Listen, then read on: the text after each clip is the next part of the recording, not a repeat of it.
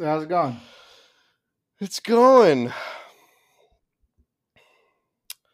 Yep. I'm I'm pretty high. Uh, I'm also drinking, so that's fun. uh, as as it should be.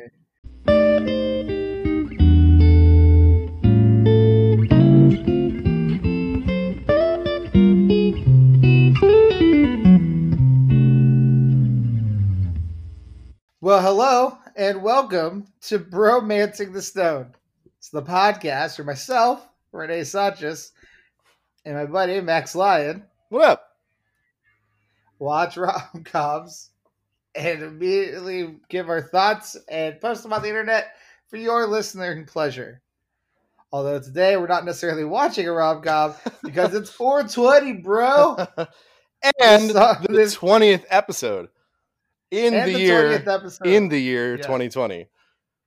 Yes. So lots of 20s coming at you, bruh. Um, but since it's 420, that is a stoner holiday. So therefore, ergo, it is bromancing the stoned. and we're watch- and we watched a stoner movie, a favorite of mine, uh, as far as stoner movies are concerned, and just general movies. Uh, Harold and Kumar go to White Castle is what we're talking about today. Uh, Max Lyon, before we talk about the movie, how are you doing? I'm good. Good. Enjoying uh well, we're recording this on a on a Saturday morning. Um and I wanted Eh, the morning-ish. It's about to be noon. well, yeah. Well, I you know, I watched the movie in the morning and and yes, we watched. got the, the we got the process started in the morning. Um, well, you did. Unfortunately, uh, the, the legal materials that enhance being stoned who are not in my apartment currently. Uh, Chicago and Illinois became legal this year on January 1st. Unfortunately, they did not think about how many people were really going to be trying to buy weed, so they've been constantly sold out, or there's been lines outside the shops uh, for people trying to buy weed recreationally, and it's been an absolute train wreck monstrosity of a time trying to get weed. So, therefore, I'm drinking beer. Nice. Taking a break from the tequila. Well, yeah, you know, as I as I mentioned, I've as I mentioned to Max before we started recording, I've uh, well, I think uh, there'll probably be our cold open. Um, yeah, had a lot of tequila over the last month and a half, and haven't really changed up, you know, the the liquid that I've been drinking. So I'm gonna try beer. Nice. And what beer is it? Ordered. Uh, Pabst Blue Ribbon. They got a blue ribbon. PBR, the classic. Uh, 16 ounce tall boy. boy, yeah, boy. Let's go. Well, I'm drinking as well. Um, I, I, I woke up. I knew we were doing this podcast episode, and I knew I needed to uh, get in the 420 spirit. So, um, well, you know, I lit a bowl, so, and yeah. and uh, let's just be real. And um, yeah. it's 420. It's- Max had the material. it's legal. I unfortunately would have shared. If we were together, oh my if we were god, together, I would have shared so hard, but Yeah. alas, Unfortunately, quarantine. quarantine takes down another. yeah. Um, Uh, and but if we're being if we're being real, this isn't the first bromancing the stoned po- or episode that we've had. it is for me, Mom and dad. mom and dad. Just it is for me. Whatever. Yeah, who am I kidding? It's like that. it's it's like that old weed commercial where the dad comes in and he's like, "Where'd you get this? How'd you how'd you learn this?" I learned it by watching you, Dad. I learned it by watching you. oh, I, you. still okay. You know what? Uh, let's just jump right into a story, a, a personal oh, let's do uh, it. 420 story. The first Yeah. time, okay, so I I grew up in we both we grew up in Oregon. I think you know this story. I think Yeah. I've told you.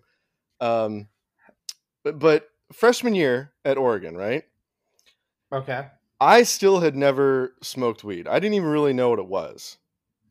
I was the goody two shoes all throughout growing up and high school and everything. I was all about academics and I never got into it.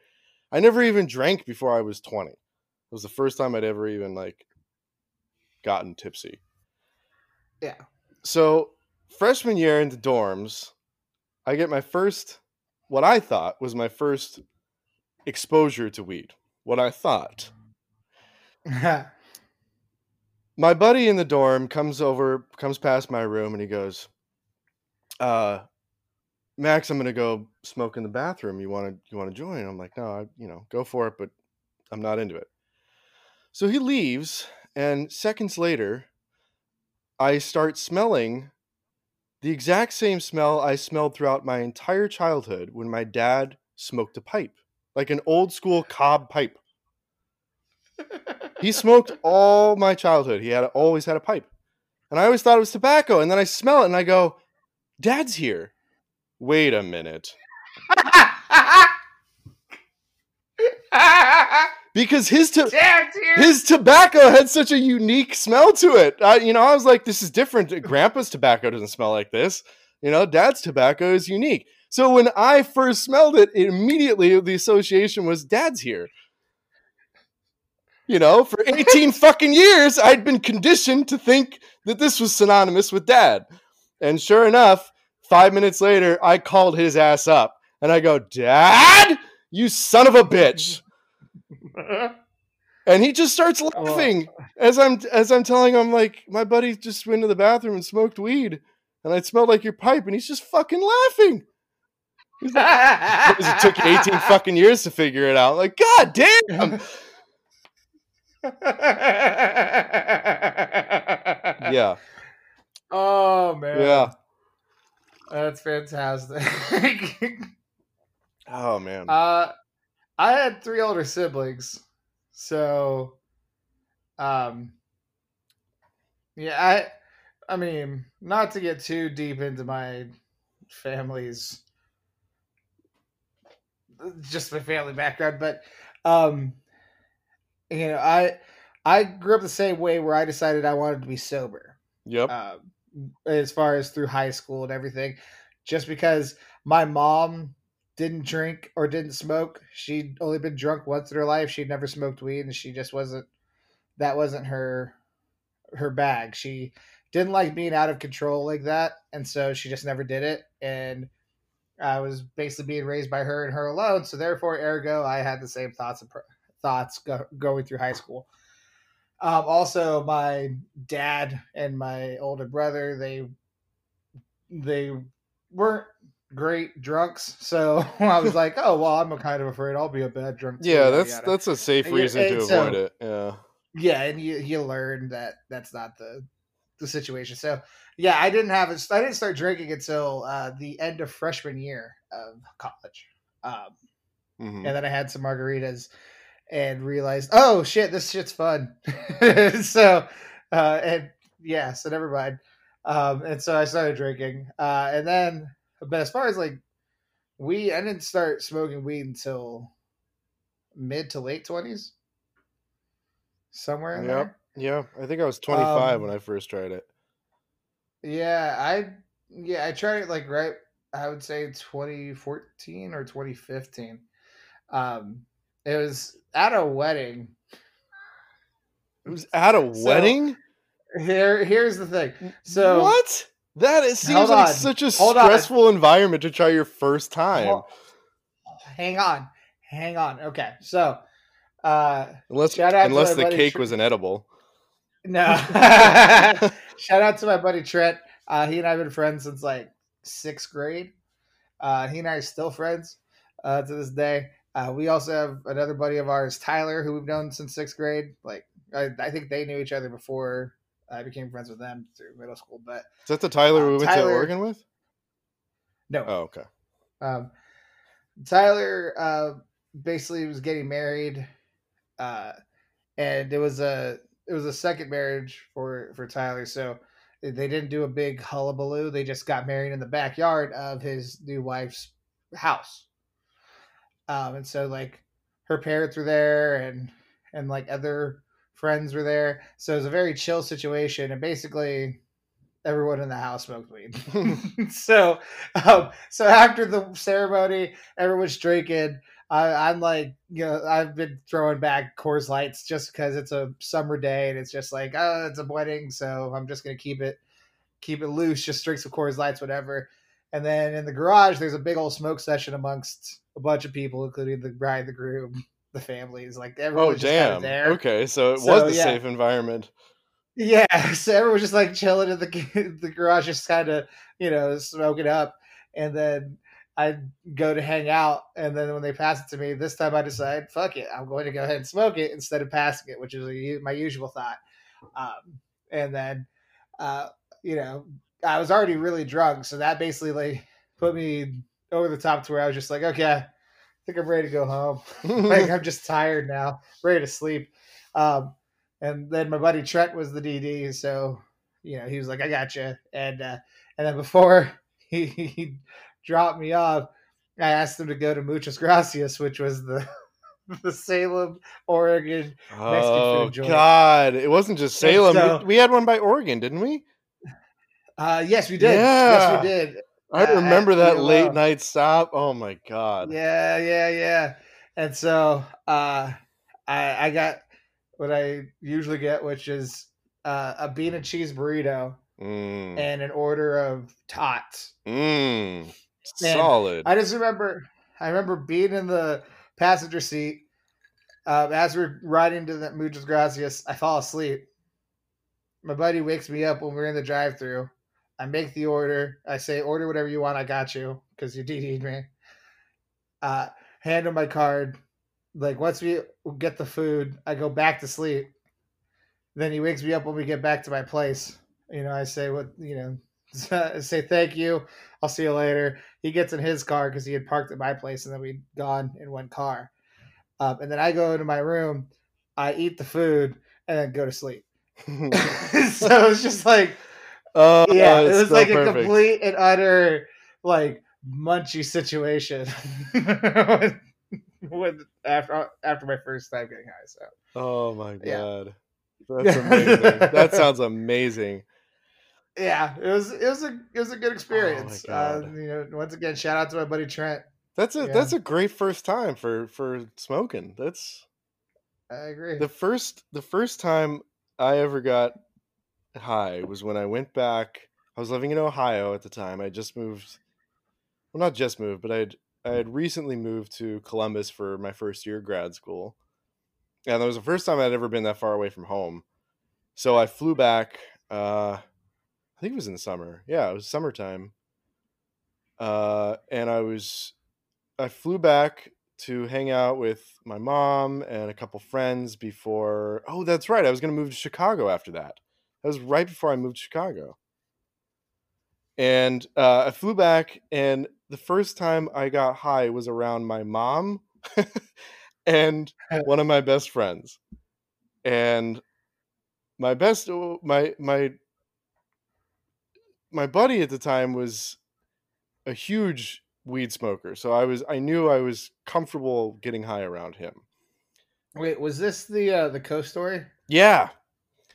So Oh, was it? Wait, was it? yeah, it was Keith Keith. It was, and I think I invited I you remember, I remember you telling me about this first time. Because yeah, I is funny. invited. Oh, that's right. I I was like, Yeah. Keith and I are gonna go out. Okay, so long story short, my mom's friend has a condo on the Pacific Coast. Uh, over if for those of you who haven't been to Oregon, Pacific Coast in Oregon is is there's some beautiful scenic spots. It's not like L.A. Pacific Coast where it's beaches and and sunshine all the time. There's a lot of like cliff sides and beautiful scenery. And Mhm. so my mom's friend had this condo that was perched up on a, a, a rocky cliff overlooking the waves, and it was it was gorgeous. It was absolutely beautiful. Um, so my mom got it for I think she was gonna her and her friend were gonna go and, and have like a gals night there, and she's like, "You should come with us. Bring bring your buddies, and we'll have like a fucking." This is my mother, ladies and gentlemen. Like, there like we butt heads occasionally, but there are some fucking amazing things about her, and this was one of them.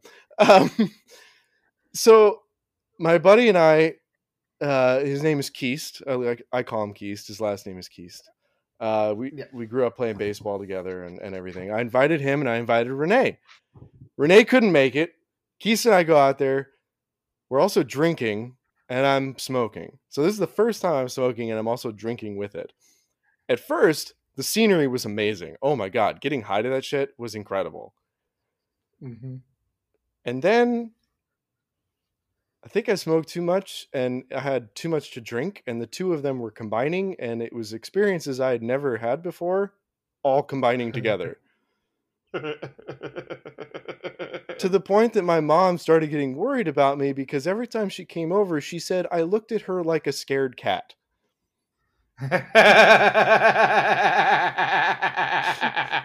And all I was was perched up in a chair in front of the windows overlooking the ocean at night. Okay. So my mind goes from, oh my God, this is beautiful, to all of a sudden racing about the possibilities of a tidal wave coming up and sweeping me out of the window.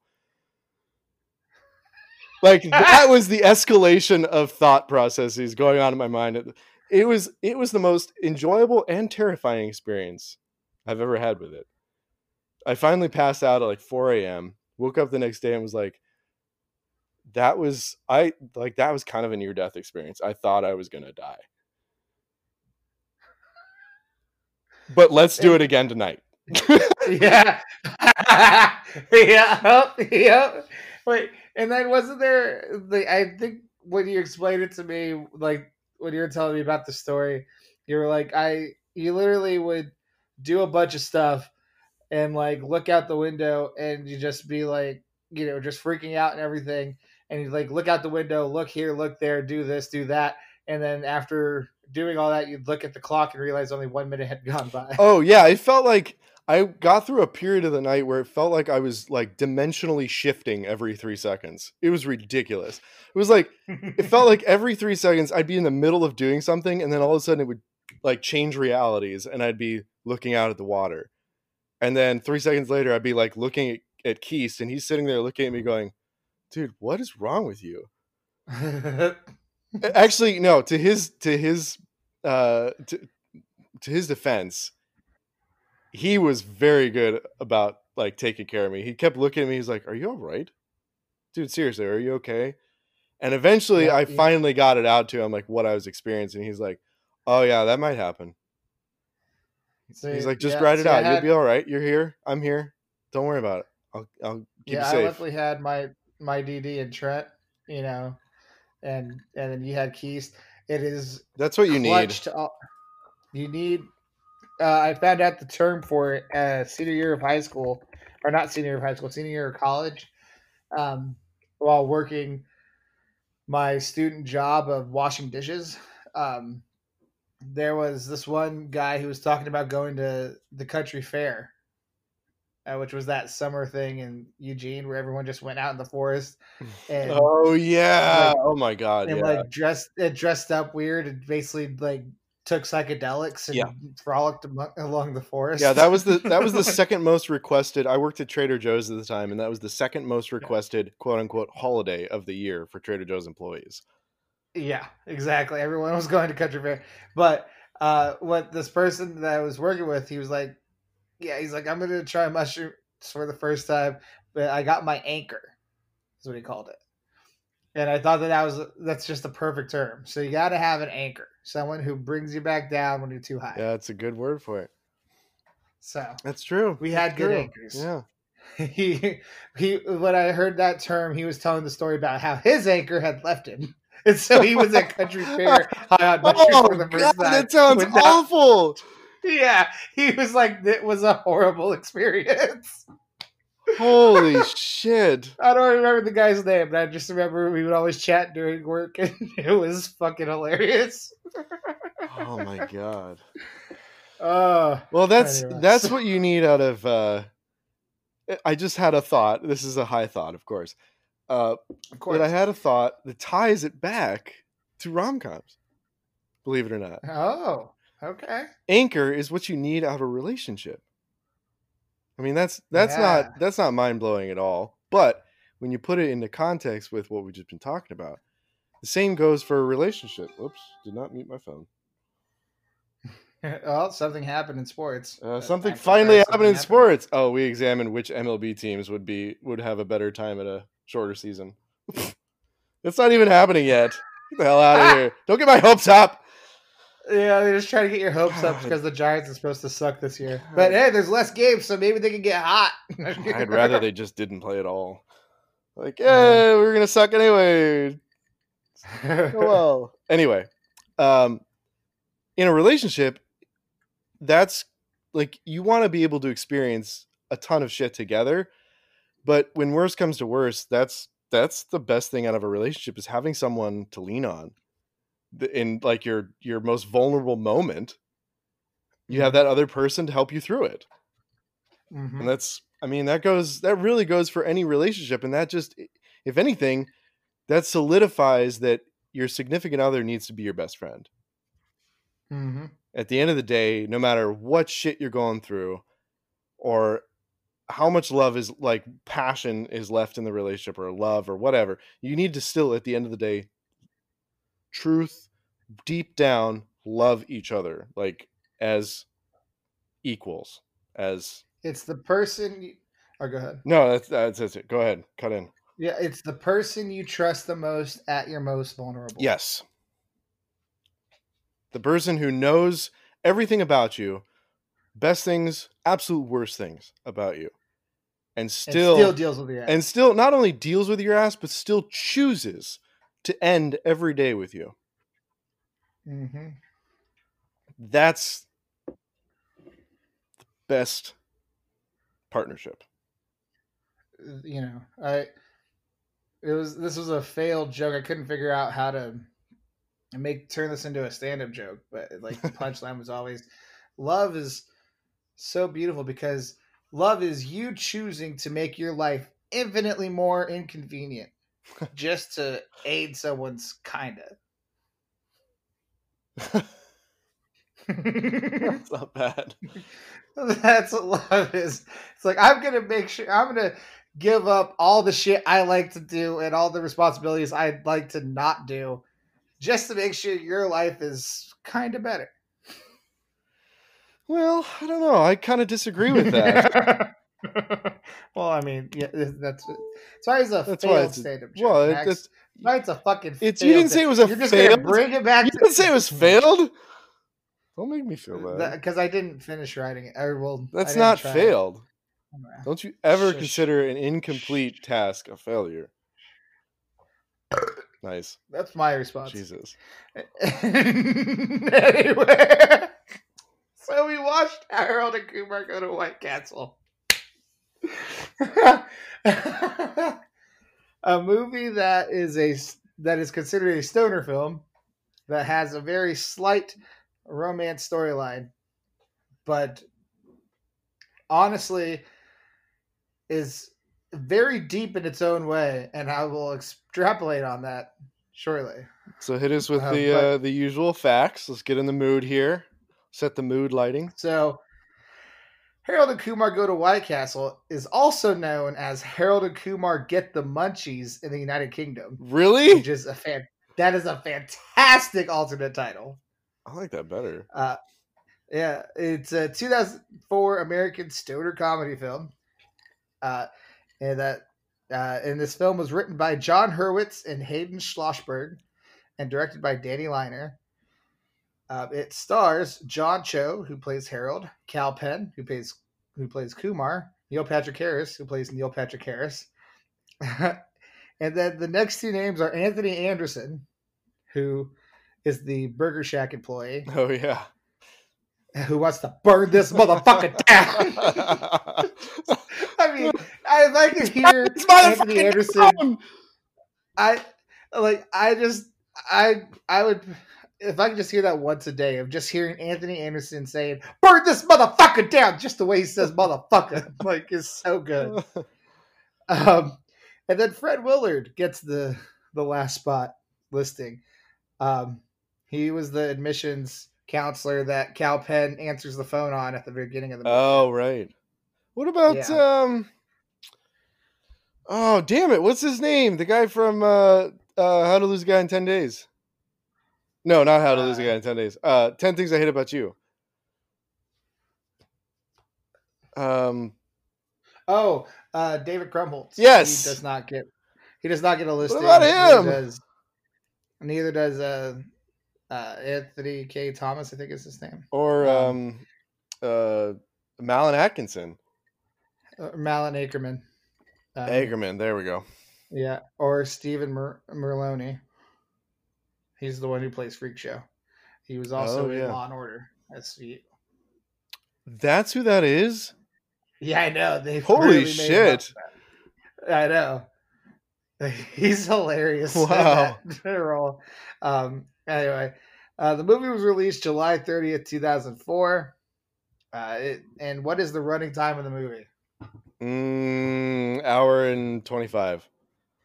Close, 88 minutes, hour and 28. Nice. which is the perfect amount for a stoner film or a film of this. Like, it does not overstay Yeah, its welcome. yeah. The gags, I mean, if it was tw- like even 10 minutes longer, it would be too long. It is the perfect amount because the gags just start getting on your nerves by the time they get to the ca- White Castle. Then you're just like, okay, we're good. Yep. Uh, it had a budget of $9 million. How much did it make in the box office? Mm, Fifty six. $23.9 million. So it didn't make a tremendous amount, but it was a box office success as an alternate alternative option in the summer of 2004. That's So, true. Summer is a tough, tough uh, Yeah. season to compete Yeah, with. it, was one of those like, hey, instead of going seeing the, the latest superhero movie, like you know, you could go see Spider Man or whatever the fuck. You could also just watch a stoner film, Harold Kumar Go to White Castle, starring two minority actors who played uh, racial stereotypes in other teen films from earlier this decade. Because Harold John Cho oh played yeah. the dude in American Pie who looks at Stifler's mom and calls her a MILF. um, and then uh, Kal Penn, who plays Kumar, uh, was Taj. Was it Taj or yeah, it was Taj in uh, the Van Wilder Van Wilder films. Hmm. Yes. All right. So, anyway, um, and then the biggest thing that I want to discuss with this film, Rotten Tomatoes gives this film a seventy-four percent. How? Seventy-four percent. How? Are you serious? How? How? How? All right. How? Let me go. All out of like the other rom com, real rom com. How? How? because you missed it, Max. You missed you missed it. Anyway, let me go ahead and uh, read. There's a critic who I, I really like. He used to be on Grantland. I think he's uh, he writes for the New York Times now. Uh, his name is Wesley Morris. Um, fantastic movie critic. At the time, he was writing for the Boston Globe, and this was his review, uh, or at least a, a portion of it. Uh, silliness is the movie's only ambition, but there's something mind blowing about seeing a fratty comedy through two pairs of Asian American eyes, particularly when those eyes belong to actors who were token minorities in other dumb comedies. Interesting. I had never And really then- thought of it that way. Yeah, and then uh, Peter Travers, who writes for the Rolling Stone, is also a, a you know a well known critic. Uh, he wrote he he certified it. He gave it a three point five out of four in Rolling Stone, and wrote it's a multi layered goof on ethnic stereotypes. I mean, I think there's shallow layers, but I'll give it that. Yeah, so I mean that's the biggest thing about this movie. and I think That's- that's the reason I liked the movie so much. And like, You know what? I never really And- thought of it that way. That's actually see, man, like this is the shit that I want you to bring, man. Like this is the stuff I want you to educate me with. and that's why I chose this movie for 420, and that's why I insisted upon it. I wanted to talk about this because this film is deeper than just the stoner comedy where there's a couple sets of boobs that you see in a bunch of weed smoked. Like you know, it's it like, and there's a you know, and there's fart jokes and dick jokes and and slurs that were okay in the early 2000s that aren't okay now. I'd seen it once Well, they- before and had, had honestly never. I didn't remember the boobs. yeah, I mean, at our age at this point, Yeah, you know, movie boobs aren't as yeah. big time. But when when I first watched this when I was 16, I was well aware of the boobs that I saw. Um, Yeah, I, I It- think I it's watched it in my like mid twenties. So yeah, yeah, I mean, some and the the the funny thing and sad thing about some of the jokes in this film is that they're still good, like they're still pre like good and relevant to today. Um, the big one being when Harold goes to jail and oh he meets yeah, the other African American man yeah, yeah. there, and he's just like, "Oh, I'm here because I'm for being black," and like, And the way and he's then- like quote unquote resisting arrest when they come in and break. Yeah, his, yeah, like, stop resisting. We need backup. And then, they, yeah. and then there's a fake shooting that's uh, reported yeah. by Kumar. And then they went and they arrested a, another African American man who's in pajamas and has a sleep mask Yeah. on. And then and he's the one who tells Harold, "If I were you, I'd just go ahead and leave." Yep. like because they just know this is Yeah. what this is America for minorities. At least the cops That got is- arrested for uh, uh, police brutality at the end. Yeah, exactly. Like they had to get their comeuppance at the very end, and and also you'll notice that the the lawyer for the African American man was the guy who got arrested in his pajamas. Oh, I did not notice that. Yep, I've seen the movie multiple times. I own it on DVD, so I've seen. I I know things about this movie that I mean, I knew he was. he I, I saw him present in the scene. I just didn't know what role he was playing. But yeah, he was the he's the the quote unquote lawyer Oh, like, okay, next to him because okay. he's holding like a briefcase and things like that. So, um, yeah, it like that's just a microcosm of this movie because right before that like scene that's very that that says a lot. I mean it it it's done in a very like silly slapstick way where they're all like yelling yelling things and he's just like got his hands up against the wall like already in the position and then they go and they're like stop resisting like it just the very broad comedy of it and then also right before that we saw a, an extended montage of kumar having a relationship with a bag of weed Yeah. including a sex scene and domestic violence. Yep. So this was- movie it was, has It was a risque kind of movie, actually. Now that you mention this it, like, movie a multi-layered goof on on racial stereotypes.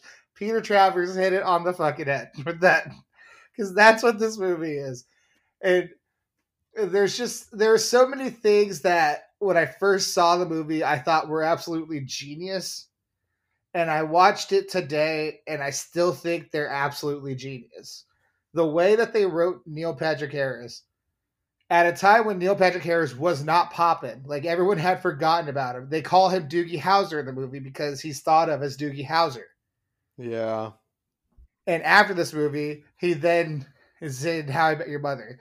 He's then kind of he becomes this huge like he, he finally has all these like other parts, and everyone realizes, oh wait, Neil Patrick Harris is a fantastic actor and just multi-talented human, and he kind of got back into the game through this lampooning of himself in this film Mm. Which is which is just incredible. I mean, the way that he says when, well, and the funny part about at the end when they see him at the White Castle, and the and they're like, "Dude, where's his car? Where's his car, dude?" Yeah. That's funny because the director of the film is also the one who directed Dude, where's my car? Yeah. So there's that, and then just the way Neil Patrick Harris responds, like, "Yeah, it, it it's in the parking lot. I I know it was a dick move on my part. That's why I'm paying for the burgers in the car." just his response is the whole thing. So, like this movie, just the way that they could include things that were so prevalent and realistic and you know pointed out in a way through silly comedy is exactly up my alley Yeah. because it reminds me of another another media piece of media from that time Chappelle show Hmm. the same sort of thing where it's just like we're we're going to point out stereotypes But we're gonna do it in a funny manner. way. yeah Yeah.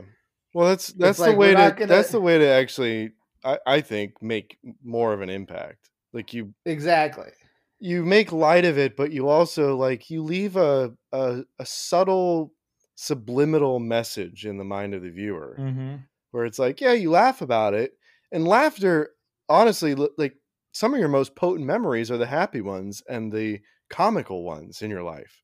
So laughter is a great Mhm. way to make a lasting memory, and then to Mhm. associate with that memory a subliminal but positive message that like hey there's a deeper thing going on here that you need to be aware of Mm-hmm. i think that's a that's a great way to do it And the thing with comedy is that they always talk about holding a mirror up to society. Like that's what comedy is supposed Mhm. to be. And so I I feel like that's the best way of saying it because if you like look at someone and you say, "Hey, stop doing that. The fuck's wrong with you? Why would you ever think that?" You like you're completely wrong for doing that, even if they are completely wrong. Yelling at someone and telling them to stop doing something is just going to make them want to do it more. yeah in one way or another find- yeah Yeah, but if you find a way to hold up a mirror to them and say, "This is what you look like when you do that," and everyone's laughing at you, and you, and then they have to do the internal, "What the fuck am I doing?" yeah. That's gonna have a better chance of changing behaviors. yeah that's true. no that's a good that's a good point. Yeah. Yeah man. Which, yeah. well i'm glad you pointed that out. I'd never really thought about harold and kumar that way. I'd always thought about it very one dimensionally i know Yeah, and I know Salem had a, a large Latino population. uh, Well, I mean, for Oregon, uh, for Oregon Yeah. standards. Um, did you ever? Did your family ever deal with any sort of, I don't know, like racial or ethnic issues? Like, were you aware Um, of that growing up, or was Oregon fairly sheltered for you as well? Well, for me, um, and my sisters, uh, and my dad, we're all light skinned. My dad is light skinned. Uh, his, even though his family comes from Mexico, and he was the one who had the accent and everything else like that. Yeah, there's some albinoism that runs in his side of the family, so everyone's very light, very Spaniard looking, Mm-hmm. Very like Got the the Spanish But- influence instead of the native Yeah. influence. Yeah. Exactly. Um, my mom was dark skinned, uh, and my brother Jaime was also dark skinned. Uh, my brother Jaime was the one who had the worst uh, experience through school. Mm, because pe- people could look at him and make a snap decision. Yeah, partly his own doing, but partly because of you know just flat out racism and Sure. and everything like um you know like he was you know he he didn't take shit and he would let people know and he had a smart mouth and people wanted to feed him shit because of the color of his skin um Yeah. so i'd heard stories about his experience through school i didn't have that experience myself Well, that's good. um Yeah, and by for me, it was mostly for being fat because I've always been a big guy. Um, so Even then, that really? was more I mean, my that was more my more my bag. Um, but even then, I played sports all through school, so I didn't necessarily get that that much either. Because I was athletic and could actually, you know, hold my own. yeah, I was gonna say, like, even people- even throughout all Yeah. the shit that you did in high school and and everything, like, you still got really people still fucking made more, fun of you. For that was more like element elementary school and like middle school because there wasn't like school sports. And then by the time high school came around, like by the time like middle school, like eighth grade is when it kind of turned around. And I wasn't necessarily so made fun God, of. kids are fucking brutal. Yeah, you know, growing up, kids suck. Uh, Like, like let's just let's just take a step by- back here and acknowledge that all of us, all of us, were dicks at some point for being kids. Because at some oh, yeah. one point or another, you're gonna say some mean ass shit or do some mean ass shit. No matter how good a person you Mhm. are, it's gonna be something. It's gonna be something. Yeah. That's just part of being a kid. God, ugh. And all the people that say they would go back to to school and if if I could go back in time with what I've learned now, uh, uh that still involves going back in time. Fuck that.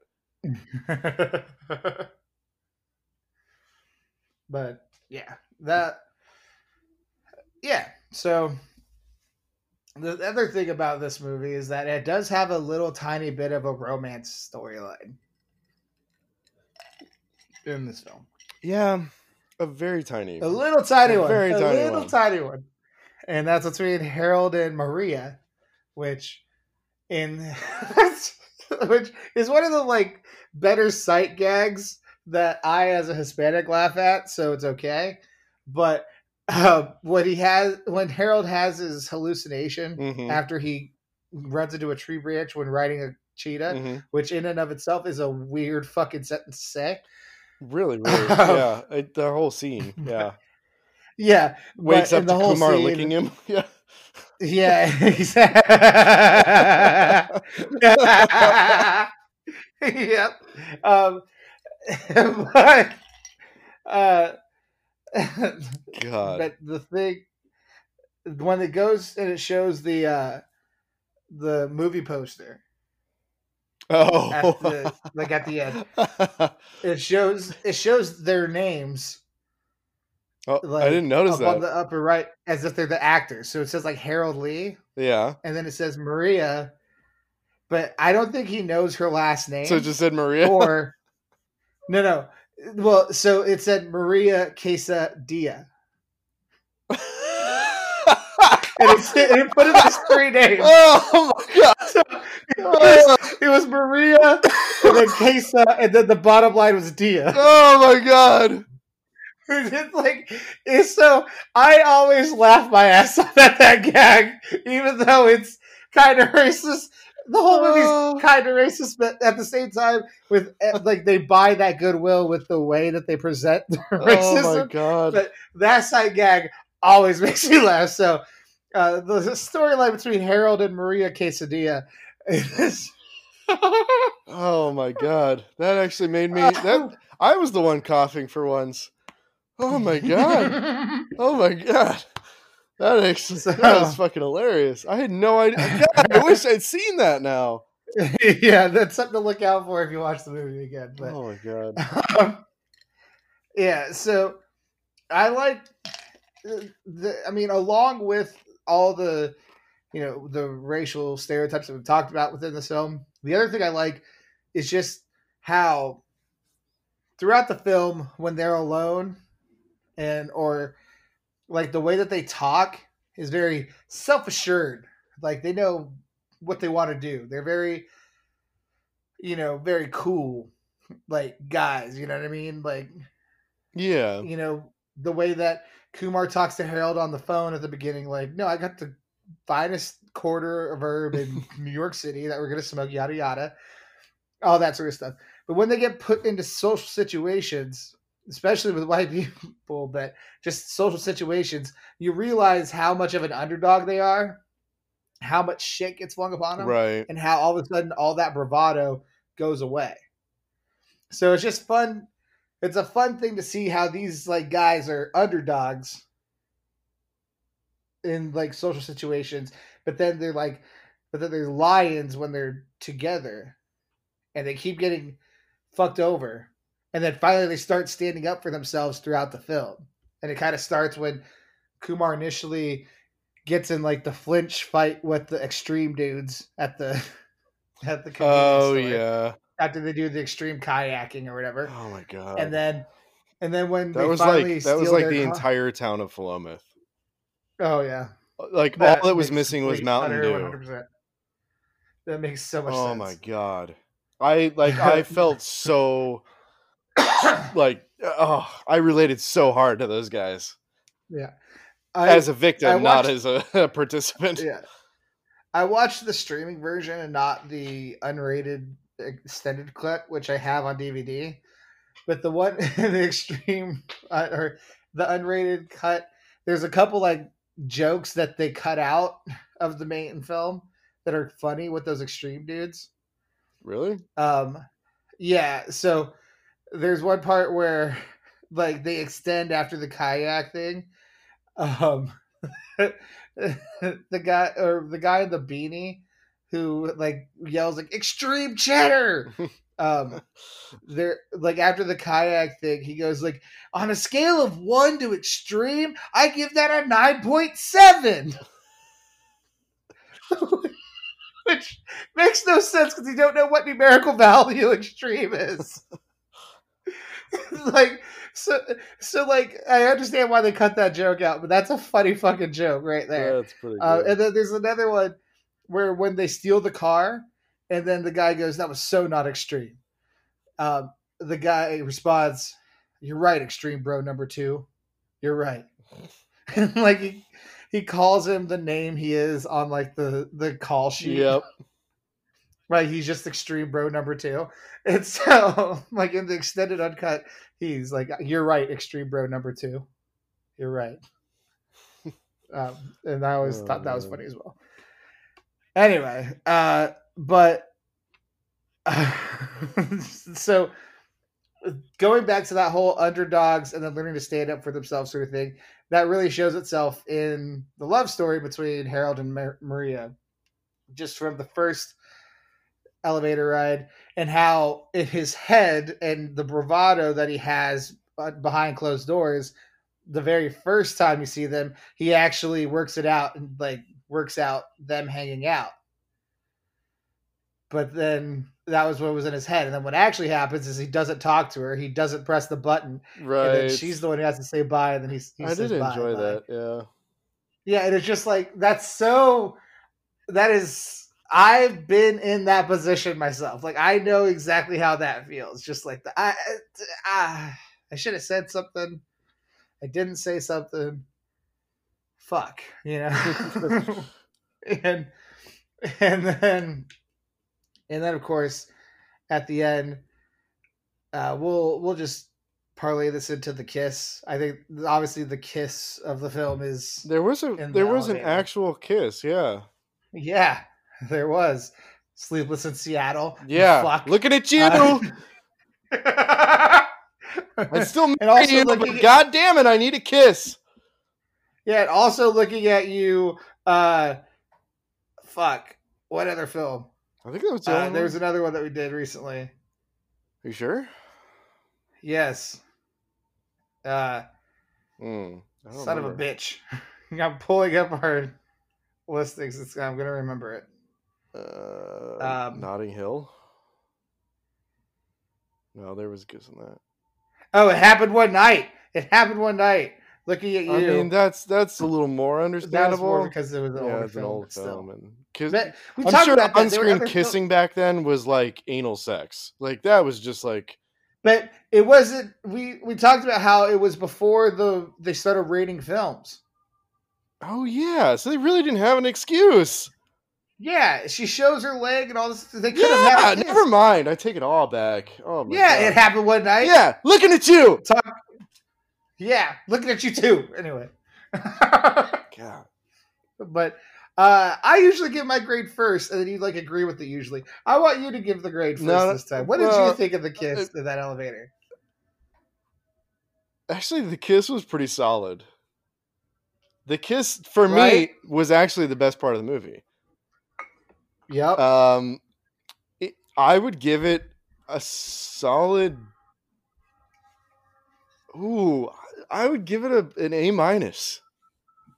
Holy shit! It was a really good kiss. It- I mean, like it was because it, it was a little. It definitely didn't have the rom com kiss vibe to it, but it was a good kiss. You know, like, uh, like the whole him leaning in and then pulling away and still talking and her continuing to lean in, like that. That moment was gonna be the rom com kiss. They were gonna both lean in and have this beautiful, passionate, romantic kiss. And it was to be amazing. But then he pulls back and keeps talking. And she's left there hanging. And then he finally cuts himself off and goes, fuck it. Goes in for it. And it's Mhm. this amazing, real kiss. Like it's it's not as much as I love the rom-com romantic kiss. hmm That was a real life kiss. That was a like externally talking out loud what you're thinking inside, which is why the fuck am I holding back? This is stupid. I'm building this up for no fucking reason. Fuck everything. I just want a kiss. hmm And you just go for it. And and it turned out amazing. And then she pulls away and oh, but you know, this and she has like the rom-com dialogue with it. Like, well, this I don't I don't even know you. This is weird. Well, fuck it. And she goes into it. It's it's equal parts. They both have control of the situation. They both are able to get themselves out of their own heads. If you read into it a little bit, it actually is a good rom com kiss too. Yeah. And it yes, and like she confirms that the feeling is mutual with her own little dialogue and fuck it. Yeah, exactly, exactly. And that's so important because that's consent. Like they're you know, this isn't like, That's what. Yeah, exactly. That's what I meant by consent. they're both in control of the situation. They're both Mhm. like it's equal parts. It's equal roles. It's great. Yes. Consent is huge with these with kisses. Um always get consent, everyone. Um Yes. yes. Uh enthusiastic consent. Uh what's funny is that I just gave you shit for always like having the same grade as me, but when I thought about this before you gave your grade, I thought to myself, I'm gonna give this an A minus. so we have the same grade again. yeah. I and yeah, to you know, you brought up a lot of great points. For me, like when I first watched this in theaters, um, I watched this with my dad because my dad would always laugh and enjoy these teen comedies as well. So whenever we'd hang out, he'd be the one who would take me to R-rated movies as my parental guardian. Um, so that's how I got to see American Pie. That's how I got to see like Jay and Silent Bob Strike Back. That's how I got to see like the Jackass movies. Like he was the guardian that would take me. Um, Nice. that's how I got to see the 40 year old virgin. Like it was with him. Um, because he had to be 18 in Salem. He couldn't it wasn't 17, it was 18. Really? So yes. Uh Why? Wait, wait just in I- Salem? yeah. I don't know why. Wow. um, okay. nonetheless, uh, so I just remember watching this film in Movieland Seven, and like I mentioned, all the other little ways that it was funnier than it should have been because of how it like how deeper it was, and then I remember this kiss and just for me loving rom coms like I do, but also being a teen and enjoying a teen raunch fratty comedy and then they throw in a perfect rom com kiss with the fratty comedy. I was on cloud nine when I left the theater. I was like, "Holy shit, that was so great!" Like it was, like they did that kiss so fucking well. And the big thing is, right after that, I went on to iTunes and bought the song "I Want to Get Next to You" by Rose Royce. After this film, I found out what that song was that was playing, and I fucking bought it on iTunes. That's how old I was, and I put that shit on my iPod. Uh, it all worked. It, it all worked, and then it especially like after the romantic part, and she leaves and and then he comes back to his apart or his uh apartment um and there's kumar waiting and he comes up with the great line did she touch your penis like just to break the romantic spell like oh just in case you were wondering you're still watching a fratty comedy this is still a male centric silly stupid comedy and we're going to go ahead and break the romance spell right now for you um, oh man. and uh, yeah, and then the entire Harold and Kumar series uh, goes downhill from there. Um, they made two sequels. I watched them both. Not nearly as good as the original uh, because they lose their depth and just go for more gags. I can see that. Um, yeah, and just more outlandish gags, and it doesn't quite work. But uh, Harold and Cu- Harold and Maria do end up together, married, and uh, she's pregnant with their first child at the end of the third one. So, um, Hmm. so yeah. So I mean, so there is kind of a what happens after ever after because they had two sequels. All But. Yes, we both give the kiss an A minus. So then that does does Um, that inform your uh, verdict then? I mean, the verdict's obvious. Like, I'd marry it. I, I mean, we could make stoner a stoner scale, and like, is this, um, I don't know, is this a, uh, I, I can't even think. Is this like sticks and stems, Seeds and uh, stems. Seeds and stems? Uh, like the seeds and stems, or is this flower, or is it like, I don't know. The good Kush. we can come up yeah this is primo og kush whatever the fuck you want to call it this is the finest batch of brownies or cookies that you could possibly make with weed this is everything to me i love this fucking film I'd wa- i've watched it probably up to 20 times at this point in my life and i'll pro- continue to watch this throughout my life what okay. Uh, I, I, I don't hate it. It's it's not bad. It, uh, this is the first time I've seen it inebriated. Actually, um, hey. I just I liked it more when I was younger, and for me Mhm. personally, I, it has not aged well. Um, yeah and I I I love the stuff that you pointed out about it. Like I had not read into it that way, yeah and now that you pointed out, I I like I, I love that it has that that those undertones to it. But I also don't get that, like at all. yes And until you pointed that out, the several times that I've seen it, never once fucking picked up on that. Yeah. So I think there's a lot better ways to do it. And I personally would kill it. But right I acknowledge that it's kind of one of those cult classics you do kind of need to see.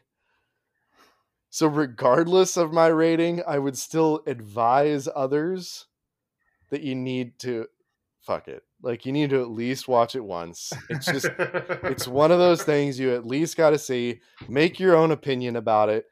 Don't rely on ours. Certainly don't rely on mine necessarily, but it's you it, can rely on mine everyone it, it's definitely worth seeing. Um, I I just personally I I I I don't know. I it did not resonate well with me at, at 32. I guess I have no fucking clue. I love the kiss though. Like I love that scene, but the rest of it, it's like, Yeah. yeah I had a few laughs, but like, yeah, eh. I I mean, could have also not just. I Hey. could have just not seen it. that's totally fine. I mean, Yeah. I mean, we've Not to bring down the Like, mood. talked- like you, you set up for no, no, a great talked- mood here, and I totally brought it down. No, no, no. We've talked off air about like how you still don't understand my views on ten things I hate about you. So, like, That's true. I totally, I, I get where you're coming from on it. Like, that's just, it just didn't hit you right. Yeah. And it's like, I that's, and that's the same way I feel about ten things I hate about you. It just didn't hit me right the second time I watched it. I was just like, I don't like any of you. like, it's. Yeah, we did talk about like our different high school experiences too, which obviously fed into it a lot. So like that makes sense. Yeah. Yeah, it's I mean, if anything, these ratings help us reflect on like how how life changes you as you grow up. Like Yes.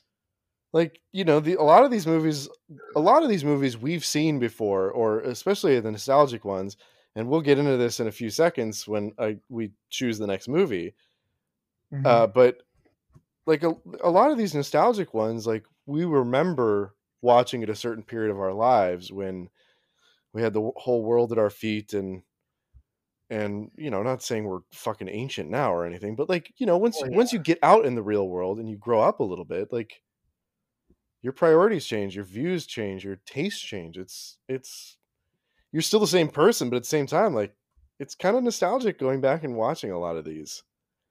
Mhm. And seeing how you've uh how the world has changed your your views so yeah Yeah. well should we tell them what we're watching next Uh, yeah. Let's. Uh, well, before we do that, remember we're on social media, so you can find us on Instagram at Bromancing the Stone Podcast. Uh, you can also find us on Twitter at Bro the Stone Pod. Uh, both of those DMs are open. If you have any, uh, we want to encourage everyone. If you have any thoughts on any of the movies that we've covered so far, or if you have any funny stories related to a movie we've covered so far, or a movie we will co- cover in the future, feel free to share them. We will say them on air. So we're always on the on the lookout for content, uh, and you can even do that to my personal uh, social medias as well. Uh, on Twitter, I am Supermarket Sweep without the E in super. That's S U P R Market Sweep. Um, and on Instagram, I am Relusa88. That's R E L U S A 8 8. And then Max. on instagram i'm the lionhearted t-h-e period l-y-o-n h-e-a-r-t-e-d yeah i, I think i think opening it up to i want to hear what people have to think like we can sit here every week and, and say what we think but i want to hear some other people's thoughts and and renee and i have, have talked about eventually doing some sort of like little you know some sort of more interactive episode at some point where you know we, we you know so feel free to, to write in your thoughts. Maybe tell us like a cute story or two. We always love that.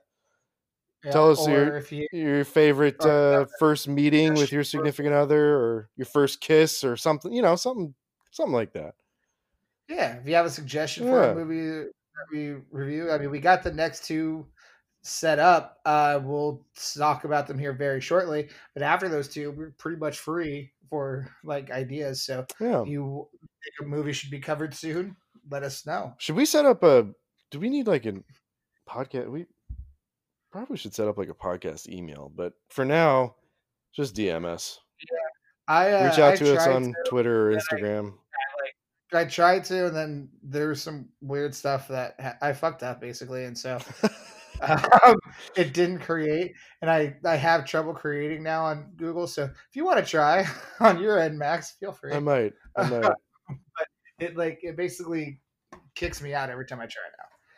Um, That's wow. I Okay, that's dumb. I don't. I don't Through know what I did. Gmail? Yeah, Okay, well, I don't know what I did. Anyway, yeah, I'll, Um, I'll maybe yeah, maybe we'll give that a shot. Till then, till we have a, Yeah. a an email lockdown. Yeah. Uh, just yeah, reach out to us on Instagram or Twitter. Just DM us. I think both of our profiles are public, right? yeah. Um, Uh, my Twitter's pro, my Twitter's public, my Instagram's public, and the uh, show uh, the show's DMs are open. oh yeah, yeah. You can always go to the the show page too. That makes even more sense. Um, and then, Um, uh, yeah. yeah, and then as far as uh, Max, you are choosing the next one that we're ch- we're going to review next week on the twenty seventh, and then I've got one that we're going to review on the fourth, and we're going to we'll release them both right now. Oh, we're gonna tell them both right now. Um, let's do it. All right. So for my pick next week, I'm going to bring us back to, for me, a nostalgic film in the form of, of course, my favorite era of rom coms, the Ashton Kutcher era. Um, so, uh, in the spirit of No Strings Attached, which was, I think, one of the last ones uh, from that era that we did, Uh, I guess Yeah. that was a newer one from that era. I'm gonna choose a lot like love, which is Amanda Peet and Ashton Kutcher. Yes, uh, a solid choice. Uh, one that I've seen once before and enjoyed, um, and one that my mom and my sister Monica both love. Oh yeah, Uh, so- yes, Nice. So all right. Well, I Uh, chose well.